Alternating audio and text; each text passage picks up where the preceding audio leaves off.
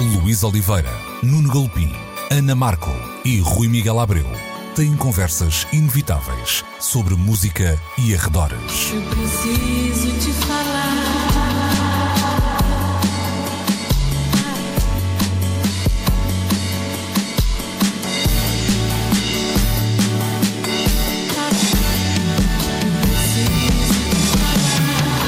Agora na Antena 3. Precisamos de falar. Muito bom dia, sejam bem-vindos a mais uma edição de Precisamos de Falar na Antena 3 de regresso com os quatro estarolas, comigo Luís Oliveira, também com a Ana Marco, o Rui Miguel Abreu e o Nuno um, Galopim. Foram ótimas as minhas férias, obrigado por terem perguntado. Uh. Estamos então de um, regresso para este convívio uh, de um, domingo de manhã na rádio e hoje começamos com o uh, cinema. Isto porque, olha, parafraseando um bocadinho o nosso Hugo Van der Ding, há várias coisas certas na vida, a Ivete Sangalo no Rock in Rio, os impostos, a morte e também, normalmente, uh, Oscars uh, ali no arranque de fevereiro. Pois bem, nem tudo é o que era e desta vez há uma revolução nos Oscars, e digo revolução porque vamos passar a ter os Oscars no 25 de Abril. não, não creio que a Academia tenha feito isso de forma simbólica, mas assim aconteceu aconteceu. Nuno, primeiras consequências, primeira leitura um, em relação a esta um, mudança?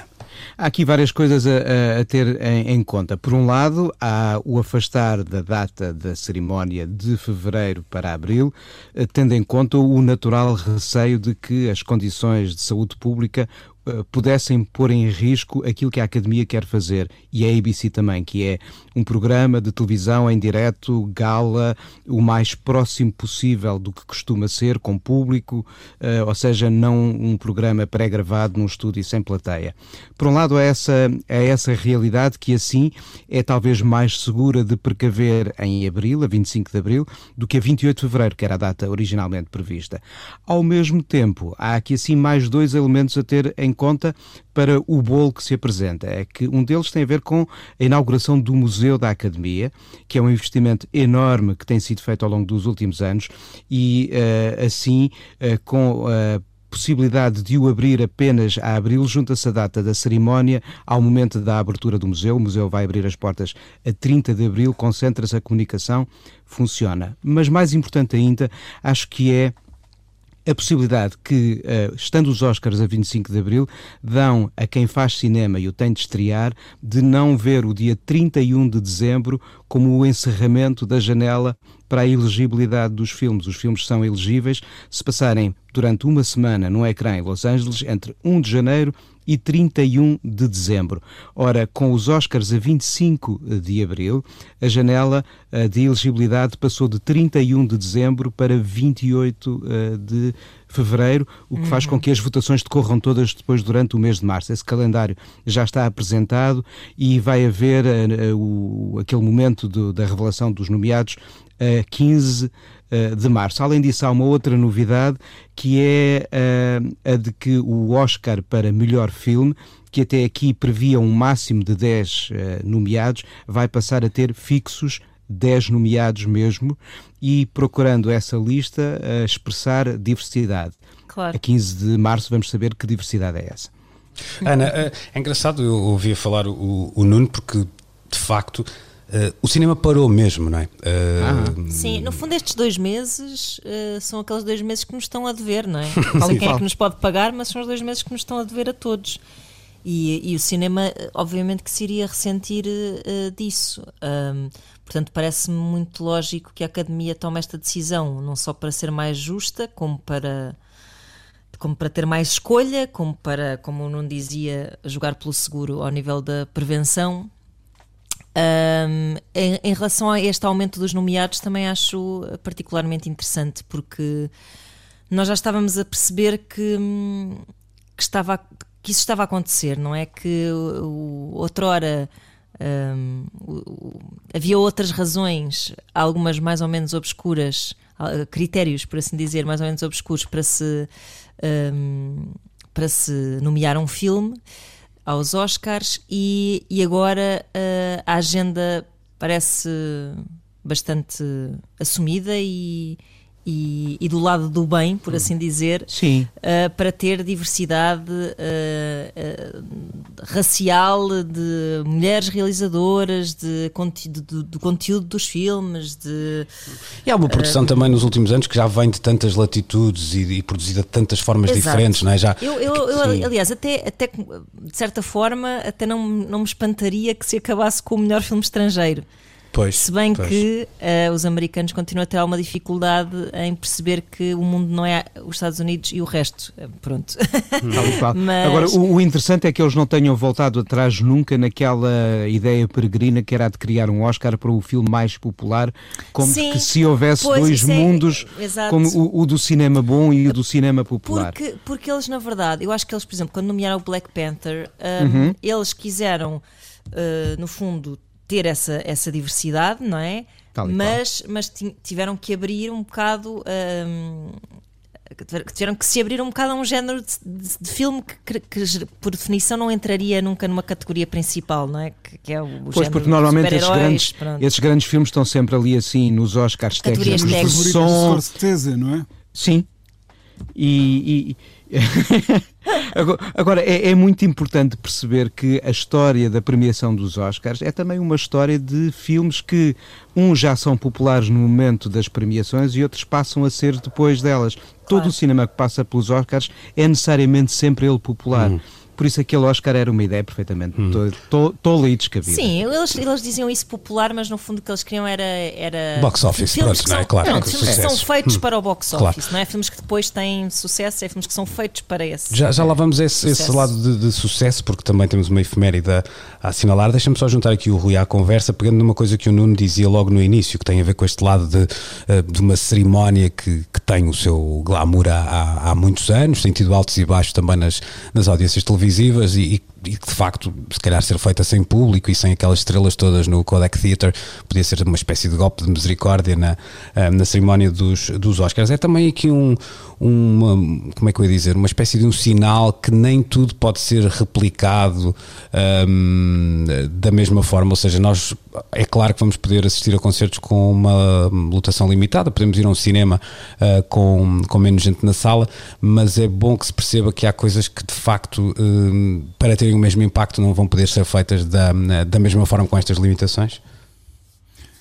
Isso, isso é mais do que claro. Eu acho que era ontem que eu vi uma, uma reportagem, penso que na SIC, de, de, de, de filmagens de um filme do Sérgio Graciano um, sobre o Salgueiro Maia e, e, era interessante ver os atores todos e a equipa técnica toda, agora que as filmagens eh, foram retomadas, eh, de, de máscaras eh, na cara. Uhum. Ou seja, algo mudou e nós temos que, de uma vez por todas, aceitar que de facto algo mudou e que isso vai condicionar tudo o que nós considerávamos normal aqui há um par de meses no futuro. Os Oscars não, não vai ser um, uma ocasião diferente, quer dizer, não, uh, eu acho que o vírus tem essa coisa democrática de não de ignorar quem é que é estrela e quem, quem não é e ataca todos por igual.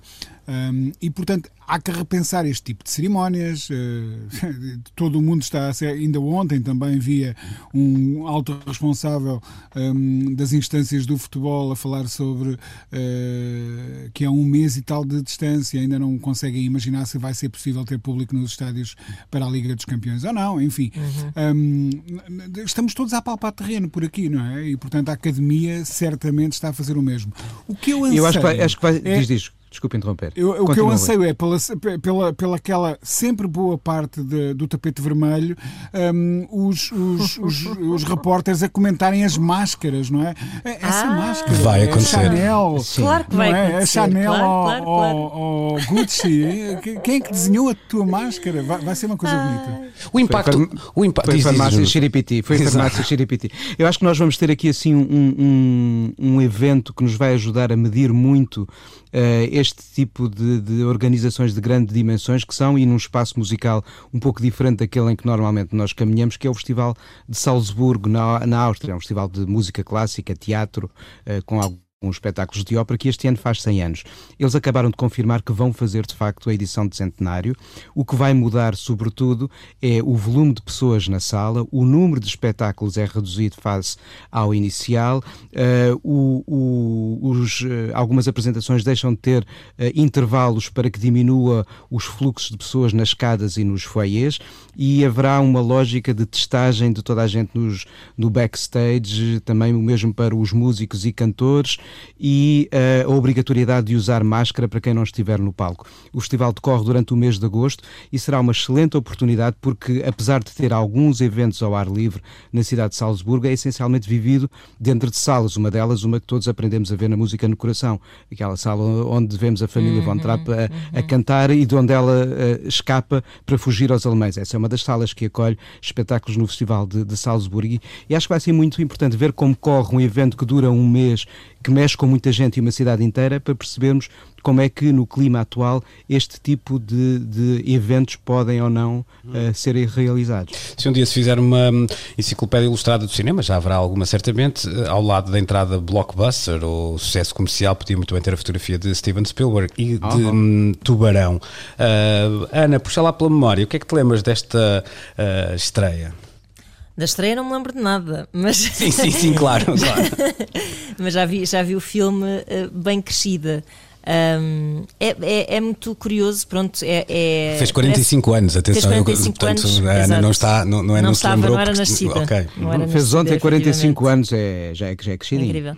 E parece que, portanto, oficialmente para a história entra como sendo um, o primeiro blockbuster. Não sei, termos de uhum. números, gostava muito de saber o que é que isso significava na altura em comparação com os números de hoje. Não tenho essa noção. Era 20 bilhetes. Ah, acho não, que era um devia ser ao mais. contrário, devia ser ao contrário. Se calhar eram muitos mais do que agora, porque as pessoas agora vão menos ao cinema, não é? Sim, e menos produção, acho... menos, mais tempo os filmes claro, na sala claro. também, não? Acho que por um lado tem a ver com o número de bilhetes vendidos e depois a rentabilização dos bilhetes, mas também tendo em conta o investimento. Mas Sim, exato, sem interromper. Exato.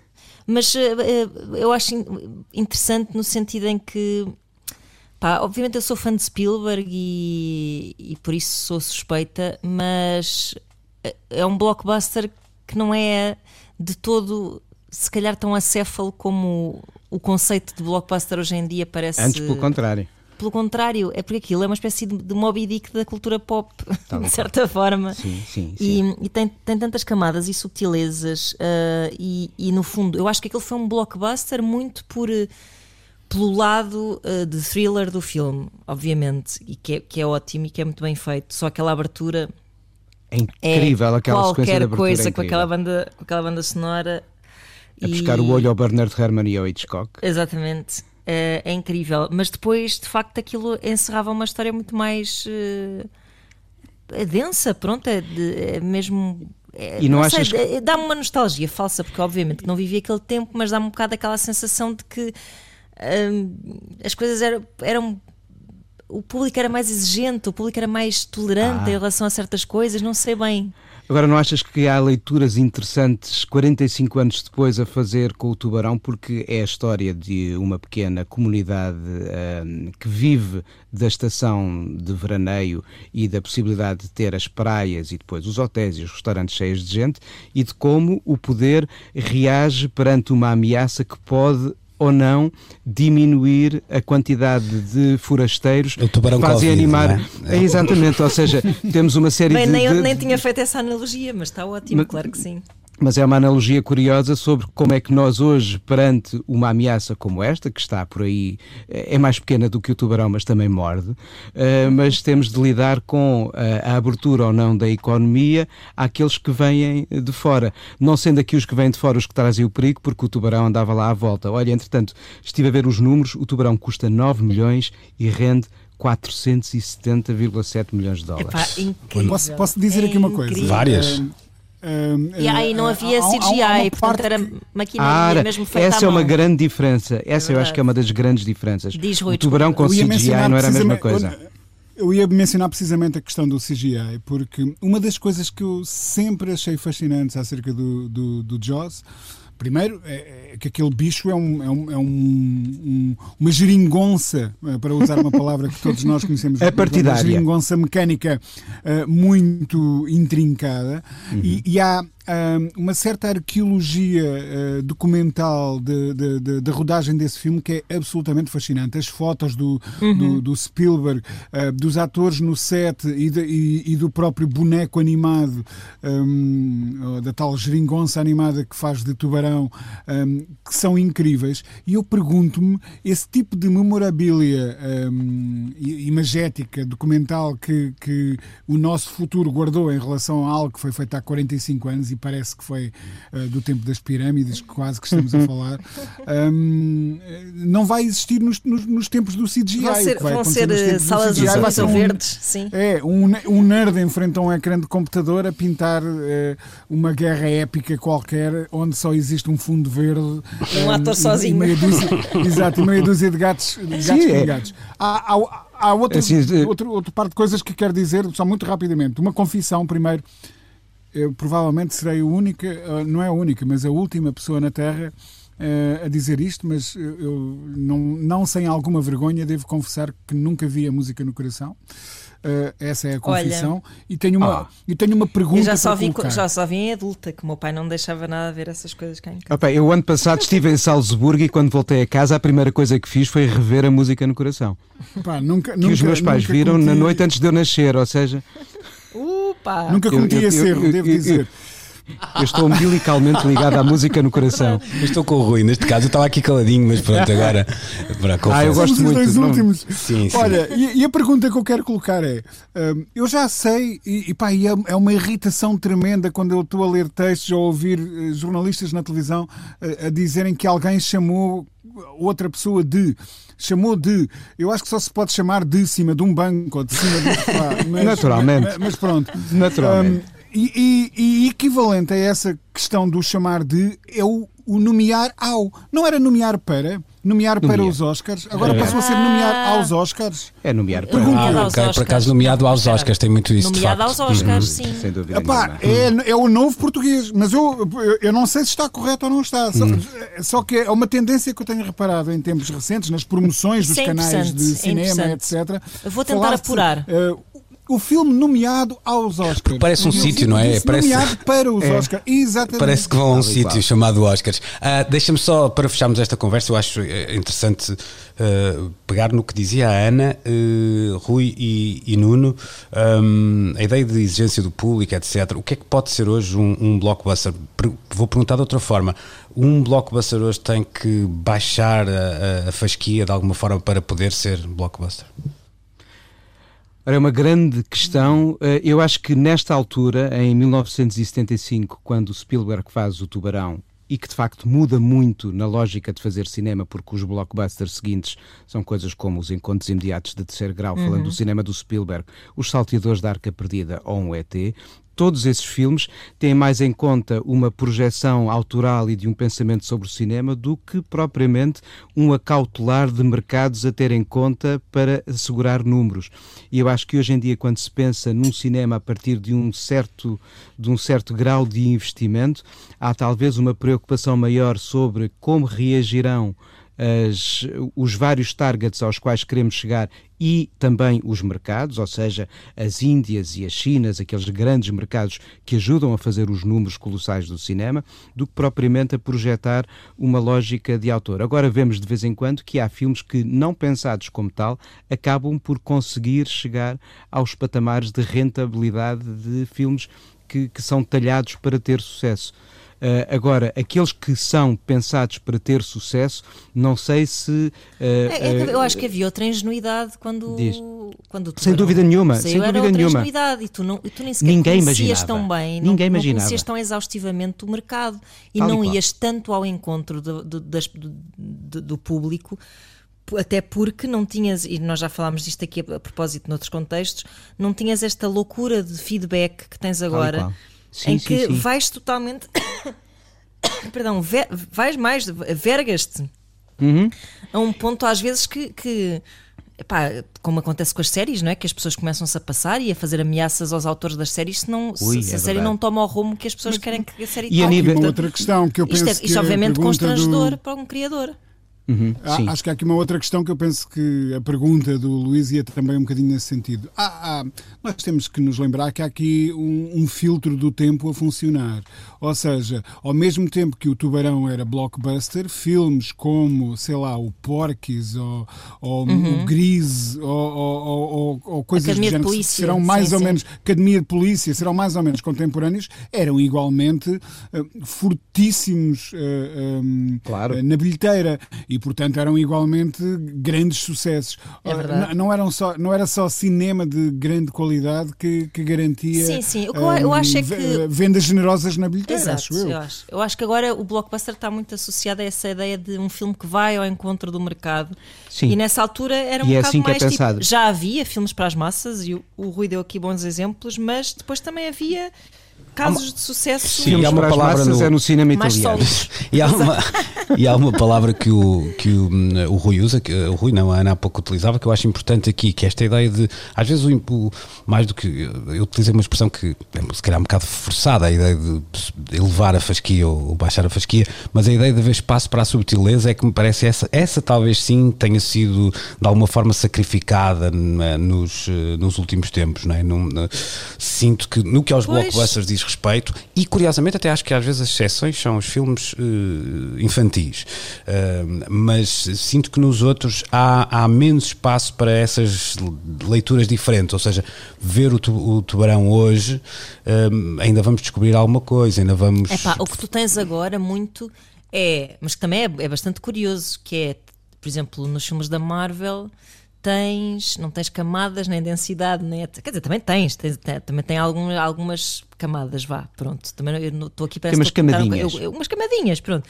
e depois o que aquilo tem é o canon, não é? Exatamente. É, porque se tu vires um filme isolado, eh, escapam-te muitas coisas que fazem parte de um canon maior. Ou seja, isto é interessante só na medida em que Aliás- os filmes funcionam para o grande público e funcionam para o público nerd, que também eh, O mesmo- se- já o- começa a ser muito expressivo. O mesmo se pode dizer com o Star Wars, é precisamente a mesma coisa. É isso. Exatamente. Olha, Eu vamos estava aqui a olhar para o Box Office Mojo, o filme mais rentável neste momento é o Force Awakens do, do Star Wars. Exato. Os grandes blockbusters dos últimos anos será o Que Endgame é, é engraçado da, da porque série é uma mistura Avengers entre, entre o, o- o especializado e o, e o mainstream. e o mainstream Sim, Avatar, Black Panther e mais outro filme da série Avengers. Isto é o que está a dar. Deixa-me só arrematar lembrando que Força.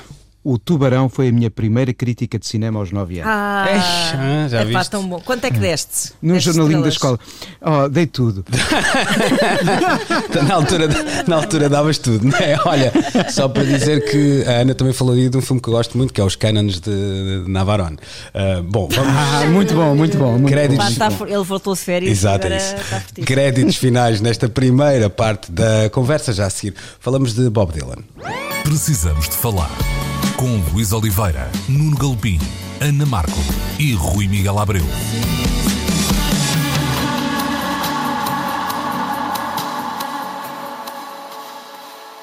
Segunda parte desta edição de Precisamos de Falar para falarmos de Bob Dylan, isto porque Bob Dylan ah, falou.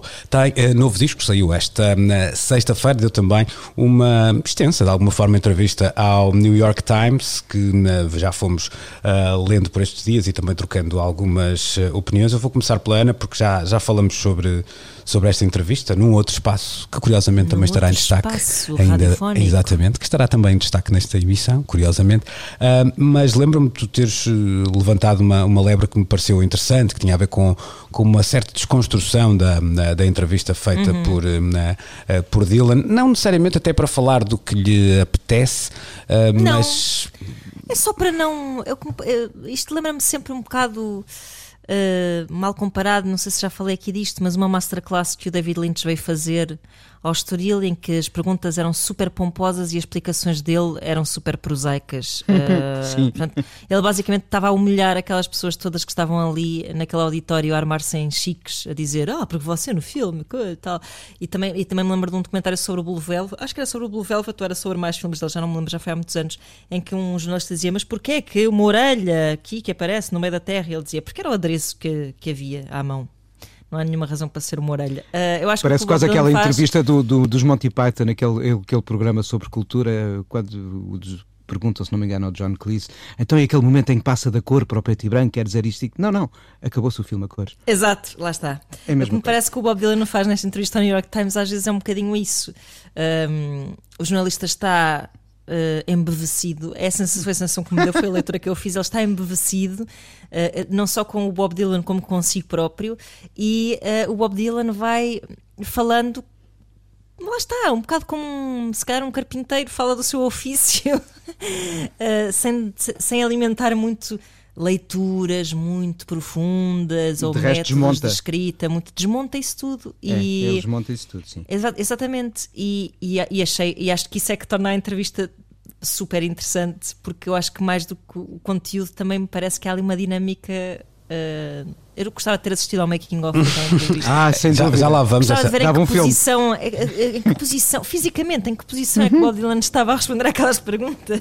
quase, quase a desaparecer no sofá, certamente. Exato, exatamente. exatamente. Essa, essa é uma, uma outra questão que eu já lá, já lá quero ir. Há um lado do disco em particular, Rough and Rowdy Ways, e também da, da, da entrevista que me parece uh, interessante e que tem a ver com uma ideia de um fim dos tempos que não é necessariamente um olhar uhum. nostálgico de de, Dylan, eh, há, há, ali um, eu diria que há um século XX muito presente e há um século XXI muito implícito neste, uhum. uh, neste uh, disco. Rui, da, desta leitura da, da entrevista e de uma visão um bocadinho, vamos lá, tirar daqui o, o, o criador de canções e o, e o, e o, poeta de alguma forma, mas olhar para, para um Dylan que está a, a pensar uh, como artista o mundo que o rodeia e para depois refletir sobre, sobre ele, esta, esta visão, ele diz uma coisa muito interessante que tem a ver com uma nova geração que vai viver sem esta linha do tempo, uh, que foi de facto muito importante para quem uh, cresceu no, no século XX, não é? Há, há,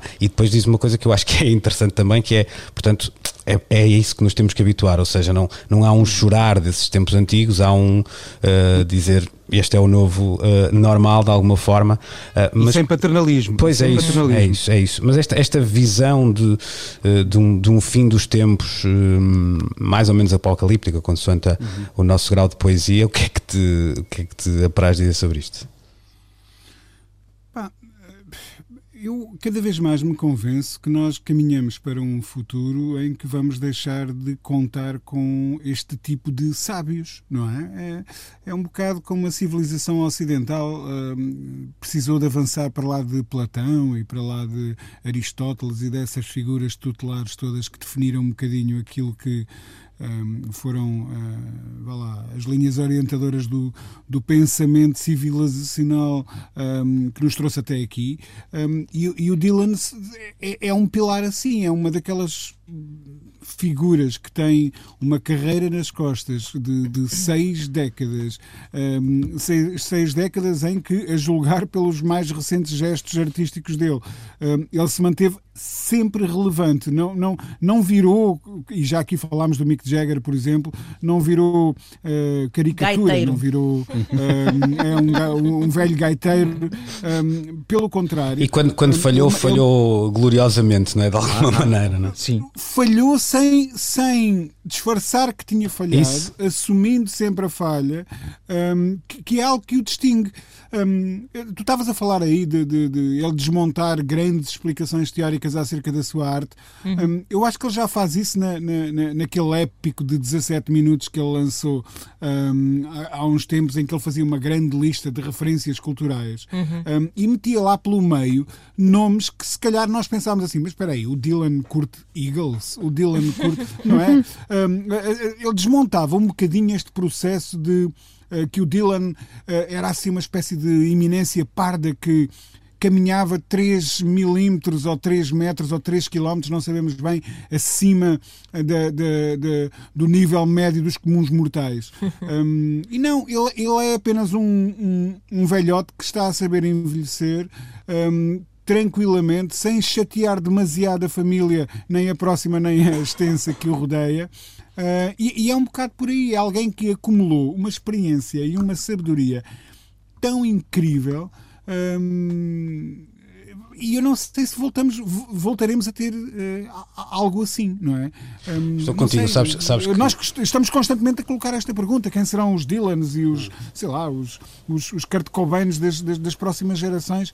E eu acho que é essa essa ideia de haver na cultura pop figuras com quem vamos com que vamos poder crescer um, e, e, ir uh, identificando um, momentos-chave da nossa vida uh, e do nosso percurso de vida, um, comparando-os aos momentos em que essas figuras iam estando, isso vai desaparecer. Eu uhum. acho que vai desaparecer. Concordo, concordo muito contigo e, aliás, acho que até o início, de alguma forma, desse desconstruir de Dylan, que de facto durante muito tempo foi uh, alguém muito encriptado, até por defesa, não é? Ninguém gosta de. Pelo menos eu não gostaria de ser conhecido como um profeta, uh, acho que é um peso que não, não seria capaz de eh, de carregar. Hum, eu acho que começa, se calhar, no documentário do Scorsese e depois, provavelmente, tem o seu momento mais alto ou mais revelador com o programa de rádio dele. Muitas destas. Hum, a história, por exemplo, dos Eagles é, é muito interessante. Quem, quem, quem ouviu os programas dele percebe que há ali um um, um, gosto muitíssimo alargado por, eh, por música e por muita música e que de facto que vai ao, ao princípio do rock and roll e também vai a nomes clássicos e, e, até muito contemporâneos. Lembro dele passar eh, coisas do, do Jack White, uh, até dos Pavement na, na, na altura. Um, Nuno, uh, nós discutimos aqui nos, no nosso balneário digital chamado do grupo do WhatsApp uh, uma espécie de preparação, era o que falava a Ana, uma espécie de making off destas entrevistas. Nós estamos a falar de uma realidade do New York Times uh, e de tantas outras publicações uh, que permitem um, não só um acesso diferente a um artista como Dylan, como sobretudo, eu diria, uma preparação e um, um tempo para fazer este refogado de hortelã que, que é bem diferente daquilo que nós conhecemos. Se calhar vamos, se eu quiser ser um bocadinho romântico, vou dizer que nós somos um bocadinho mais punk, uh, hum. mas se calhar somos punk por necessidade, Epa, não é? Pois. Uh, sim, uh, há aqui dois, dois níveis a ter em conta. Em primeiro lugar, de facto, essa, essa capacidade para investir. E aí o investimento tem a ver com o tempo uh, que é dado a quem faz a entrevista para a poder preparar, para a poder trabalhar e provavelmente com o staff à sua volta para que as palavras estejam corretamente transcritas da gravação para o texto. Uhum. Muitas vezes, talvez neste caso não, mas há necessidades de fact-checking e há equipas dentro dos próprios jornais a fazê-lo e isso transcende o trabalho do autor e do editor. Mas depois também há uma rentabilização desta entrevista que justifica o seu investimento. É porque, sendo a entrevista publicada no New York Times, e naturalmente uh, o primeiro acesso é para quem lê o jornal, mas ela depois é replicada em inúmeros outros uh, órgãos de comunicação social, porque de repente Dylan falou. E falou sem ser um discurso, um discurso escrito para ser lido na academia ou uma entrevista de perguntas e respostas para ser publicada no seu site. Falou mesmo, respondeu a questões, algumas de facto envelhecidamente colocadas pelo entrevistador e que ele desconstrói muito bem, mas não deixa de vez em quando de ter uma pequena reflexão e sem ambição uh, de mestre filosófico a falar sobre o final da espécie humana como sendo uma, uma espécie de estranha, uh, final de uma, de uma estranha viagem do, do macaco nu, uh, fala muito das questões da, da juventude, uhum. mas fala, como eu dizia há pouco, sem paternalismo, porque uhum. ele diz uhum. que nós vivemos muitas vezes habituados a lidar com o passado. Estes miúdos de 10 anos hoje em dia crescem com aquilo que veem e olham e é nisso que acreditam. E eles estarão no poder daqui a 20, 30 anos uh, e vão construir o um mundo que é aquele que eles viram e observaram, uh, e por isso temos de nos habituar a isso, não como o professor a, apontar o dedo ao menino, olha, que tem de ir estudar a cartilha do que vem trás, mas a dizer-nos a nós que estamos habituados a olhar para o passado, que temos de nos preparar porque vai ser esse o, o paradigma do futuro. Uh, há aqui mais um outro momento interessante que eu acho que são estas coisas que depois são replicadas em quem fala da entrevista nos outros mídia. Uhum. quando ele, por exemplo, evoca tanto o John Prine como o Little Richard, dizendo que um vem depois dele, o John Prine, mas com o Little Richard, ele aprende muitas coisas às quais ele não teria uh, chegado por si só. E até a ideia e, do, do, do, gospel, ou seja, da ideia das boas notícias não terem sim, um espaço mediático, não é? É, é incrível essa, essa, essa reflexão sobre uh, uh, o sentido do gospel numa outra altura e, e, no dia de hoje. Eu gostei muito também daquela forma com que ele explica ao entrevistador porque é que no I Contain Multitudes tanto tem uma referência a Anne Frank como ao Indiana Jones, sendo uma uma, figura real. Aos Stones, e, é? e aos Stones, e, mas a figura de ficção do, do, do Indiana Jones, ele diz que ganhou vida Com a música, não, né? com a música, é que é engraçado, Sim. não é pela narrativa e pelo Harrison É Ford, mas é, Williams. é pela Sim. música do John Williams. Essa- Achei, Esse é um truque de, de, de- Dylan, já é usado noutros- Ah, em claro. muitas canções, misturar, misturar o, o que é bíblico, muitas vezes até, e com o ficcional e real. Rui, este, este lado que, que esta pergunta que lancei ao, ao Nuno, e eu sei que também refletes bastante sobre isso, ah, tem aqui um lado um bocadinho, a resposta do Nuno, convincente por, por um lado, deixa aqui um amargo de boca, que é, às vezes, este replicar da notícia eh, é feito sem que o New York Times ganhe muito com isto, não é? Pronto. Um, Mas, mas, mas, mas há um espírito de missão. Há- Claro, há- claro, claro. Eu, eu, eh, um, o, o nosso jornalismo em Portugal um, esqueceu-se que por muito que e eu escrevi eu escrevi para diários eu escrevi para semanários escrevi para revistas mensais. As revistas mensais com um bocadinho de sorte são aquelas que ficam guardadas na prateleira pelo menos durante algum tempo talvez alguns anos com um bocadinho de sorte sorte. Os, os jornais eh, semanais normalmente iam para o, para o lixo de seis em seis meses em pilhas generosas. Um, e os diários eh, quantas vezes eu, eh, eu lembro-me de e, e conto muitas vezes esta história. O meu primeiro artigo foi publicado no dia 16 de fevereiro de 89 eh, e no dia 16 de fevereiro de 89 ao final da tarde era, era um vespertino, o jornal onde saiu alguém estava sentado em cima do jornal eh, no Jardim da Gulbenkian eh, onde eu tinha estado a ler aquilo, portanto e provavelmente alguém embrulhou os, os carapaus ou as sardinhas também no jornal daquele dia mas esta ideia de que se escreve não apenas para o momento e para o prazo de validade da publicação, mas para o futuro, esse trabalho que o New York Times faz admiravelmente tem um dos melhores arquivos hum, digitais de sempre. É um, é um verdade. gosto fazer, fazer pesquisa naquele, na- naquele jornal. Esta ideia de que o que se está a escrever não é só para a edição do dia, não é só para contribuir para os números daquele dia, mas é algo para oferecer à memória futura. hum, é algo de que nós nos esquecemos no, no jornalismo em Portugal. E às vezes te- já aconteceu frequentemente eh, com certas coisas que eu publico me perguntarem mas quantas pessoas é que estão interessadas em ler isso? Pois. E o que é que isso importa? Quer Claro. dizer, hum, sabemos lá nós como é que o, o, eh, um documento que o podemos estar a escrever hoje vai ser útil para o futuro. E, e- Aquela, e famosa, este- esta aquela famosa frase do Tony Wilson, não é? Que diz que na última ceia só estavam 13 e ainda hoje se fala nisso. É verdade. Olha, dou, dou- precisamente. dou um exemplo aqui. Há, há uns meses eu escrevi um artigo. Diz, diz, desculpa. Não, não, eu ia só dizer que esta, esta entrevista é certamente matéria para investigadores e para gente que vai pensar o Dylan nas próximas décadas, eh, regressar a ela. Não tenho a mínima dúvida disso. Eu ia dizer que há, às vezes, de facto, há escrita que se materializa no momento e que não é consumida eh, no imediato. Eu, há uns meses escrevi um artigo sobre os cartuchos, aquele velho formato para audição de música frequentemente em carros, muito usado nos anos 70, e quando publiquei o texto ninguém deu por isso. Hoje não há dia que não tenha 20, 30 leituras. E é uma coisa que sistematicamente verifico todos os dias, ou seja, há muito, há muito material que é produzido eh, por quem escreve, que, quem cria som, quem cria imagens, que tem vidas eh, que não sejam aquelas no imediato do, do seu Mas de forma geral, nota-se mu- muito, cada vez mais, eh, uma falta de investimento nessas coisas. Sim. eh, porque eh, outro dia fazia esta reflexão com, com amigos meus jornalistas. eh, o, o que se paga por um artigo eh, hoje em dia hum, é menos do que se pagava quando eu comecei a trabalhar. O que se paga a um jornalista, verdade. não é? Sim, sim, sim, sim. Sim, sim, sim. Sim, o que se paga por artigos é um jornalista. Epá, por- e ainda estou a falar até de papel. Por página. É, é impressionante a Se formos diferença. à internet, os valores ainda são mais Ainda são eh, piores, débeis. ainda são mais baixos, porque ainda se escudam um bocado nesta Nos ideia hits. que já não faz sentido nenhum. Pronto, é isso. Sim. Ou seja, nós não sabíamos quantos jornais é que íamos vender. Quando eu trabalhava no Blitz, por exemplo, não sabíamos quantos. E na altura as vendas já não estavam a ser grande coisa. Não sabemos quantos jornais é que se iam vender, mas continuava a investir-se, continuava a mandar-se as pessoas para sítios, pagavam-se pernoitas, eh, coisas que hoje em dia eh, hoje em dia não existe isso. Em, em área nenhuma, nem, nem só na cultura, em área nenhuma não existe esse investimento. Tu queres ter esse retorno dos cliques no digital, tu queres ter esse retorno e estás obcecado com isso, Ahm, mas não pagas pelo trabalho, não pagas mesmo pelo trabalho que aquilo dá estás obcecado com o resultado daquilo e não estás a, não dás importância nenhuma ao trabalho. Tal como as pessoas não pagam pelos artigos também que leem, portanto.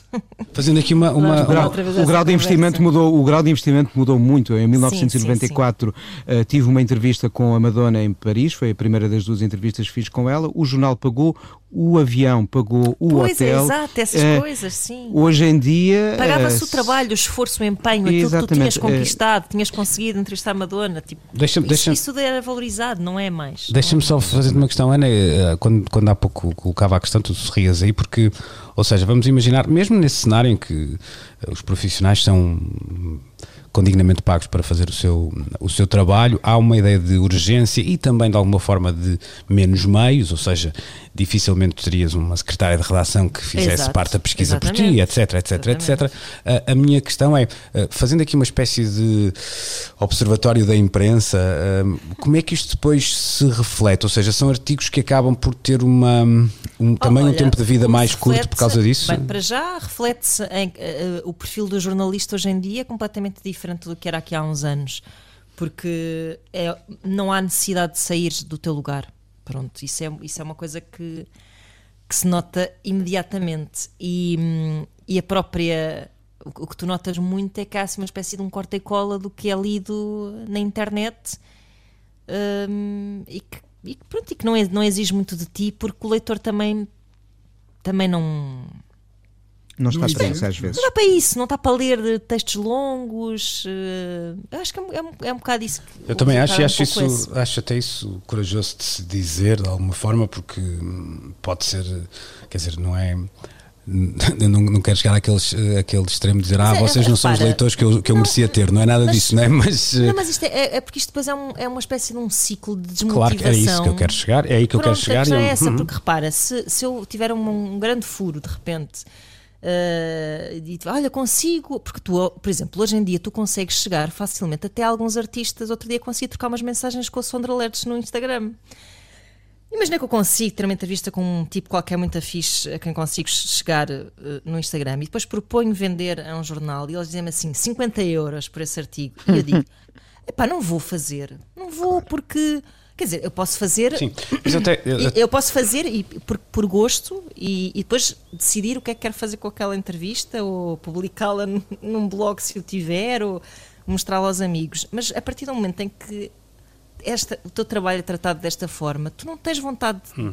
de ter empenho. Mas eu até falava e, também a ter uma relação. a paixão, não é? Claro, Porque mas eu até falava numa, numa relação quase aquela ideia de um leitor eh, tratador de bonsai, não é? Ou seja, há, sempre, há também uma espécie de um flirt uma, um, entre quem escreve e quem lê, ou quem produz conteúdo, vamos colocar assim, e quem está do outro, do outro lado, que, convém ser eh, de facto recíproca, sob, sob pena de tu chegares claro. a essa ideia de é pá, isto já tem caracteres a mais claro. para quem vai ler, isto já está profundo demais para quem não sei o quê. Sim, isto é horrível, hum. que estamos a passar um atestado de estupidez Sim, às é pessoas. É isso, e a é verdade isso, não, é não é essa, a verdade é só que os hábitos de leitura de facto mudaram. Agora, não quer dizer que tudo se estupidifique. Claro que se tu não tens claro motivação não. para até, fazer bem o teu porque... trabalho, não fazes bem mas, uh, mas tu, se calhar tu tens que adaptar um bocado a tua escrita aos, aos olhos novos que, que estão a ler, não mas quer dizer que não, faças mal. Não, não é só isso que mudou, não é só isso que mudou, Ana, porque um, se calhar o jornalismo tinha algo que aprender com as antigas práticas da indústria musical. Eu sempre me lembro de ouvir um, as cabeças eh, que dirigiam a Valentino Carvalho dizerem coisas do género: nós editávamos o Marco Paulo para podermos também editar os Telecto. Um, nós, eh, nós investíamos nesta coisa de grande mercado uh, para depois termos uh, folga uhum. para, para, para, também dar esse papel social da da, das um, empresas e da economia mudou muito, Rui, não é? Não, não, mas, mas não, é, não é um papel social. Não, é até um, até um modelo de negócio, na verdade. Precisamente, é, precisamente sim, porque é, se calhar 40 anos depois os Telecto é que estão Continuam a ser reeditados e, não, e, claro. e, e, não necessariamente, vá lá, o Marco Paulo sim, ou, a... ou, ou, qualquer coisa claro. de equivalente. E, e, no jornal também deveria haver uma distinção entre o que está na capa e que vende aquela edição na, naquele dia um, e conteúdos que se calhar vão interessar a, a, a menos gente, mas que são relevantes. Claro, a diferença é que, e, e conteúdos que pode, e conteúdos que podem ser reutilizados, que é outro dos valores claro. de, do, do jornalismo que felizmente hoje em dia na área da música está a ser retomado uh, os arquivos de um Melody Maker ou do New Musical Express ou da própria Uncut têm novas vidas através daquelas edições especiais temáticas.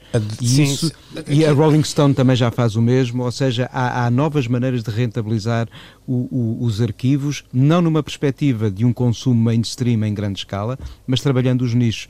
E os nichos hoje em dia acho que são espaços a ter em conta também claro, por quem pensa a gestão da informação. Isso é uma tendência que se tem verificado. Temos... A sensação que eu tinha era que uh, cada vez que um um jornal mudava uma linha editorial para chegar a toda a gente, não chegava a ninguém. É exatamente. Hum, hum. Temos que mudar de uh, assunto e concordando com, com o que o, o Rui dizia, ele deu um exemplo que até é particularmente feliz por causa disso. O problema aqui é que 20 anos depois o, o gestor que manda na empresa há muito que já lá não está, às vezes 20 meses depois já lá não está, portanto uh, salvou a sua pele, foi à sua vida, uh, business as usual. Vamos uh, mudar de assunto para uma última ronda que tem que ser muito rápida, voltamos já.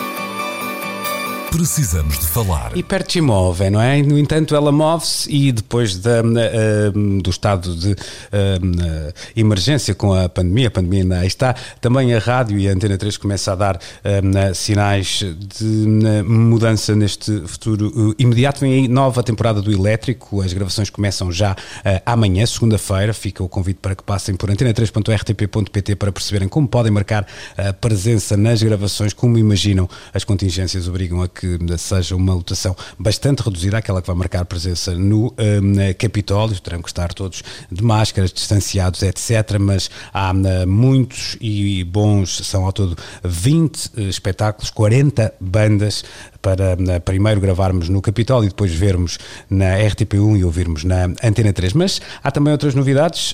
A senhora Ana Markel avança já com um novo programa, A Espuma dos Discos, é e tem um minuto para o vender. Pronto, uh, para quem nos está a ouvir uh, live na rádio, estreou ontem, uh, passa todos os sábados ao meio-dia. É uma espécie de magazine musical que responde à pergunta que todos vocês querem saber, que é o que é que anda Marco anda a ouvir? Não, não é verdade. É o que é, o que, é, o que, é que andamos a ouvir, o que é que o que é que é relevante, obviamente que tem um bocadinho de curadoria minha, porque olha, sou eu que o faço, com a colaboração do Luís Leal Miranda, mas depois não é só um programa de música nova, também é um programa onde uh, recuperamos uh, memórias, uh, por exemplo, de alguns One Hit Wonders e as suas histórias. É um programa que tem muito trivia. Um, ehm, e que também descobrimos subgéneros muito obscuros de que nunca ninguém ouviu falar, nem mesmo os meus colegas que são muito cromos deste assunto, coisas como nerdcore ou mall soft. Ficamos a conhecer coisas. Sim, sim, Faz uma lista disso. Sim, sim, Adoro. sim. Uh, vamos também ouvir músicas que nunca uh, tiveram clique algum no Spotify. Um, vamos, vamos explorar o desconhecido sem medo.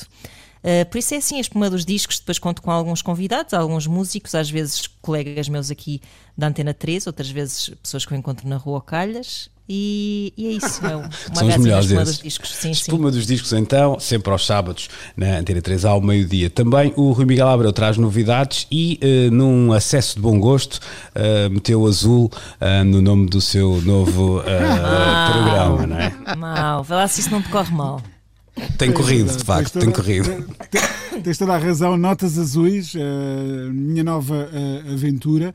Uh, algo que eu já vinha explorando através da escrita, numa, numa coluna de crítica com exatamente o mesmo nome de batismo, Notas Azuis, em que abordo o jazz e zonas circundantes, sem medo de olhar para os cruzamentos que esta longuíssima cultura musical de mais de um século tem com o presente e com o futuro. Quer dizer, hoje em dia o jazz é, é, é, base para se dialogar com a eletrónica, com o rock, com o funk, com o hip hop, com uma série de outras correntes.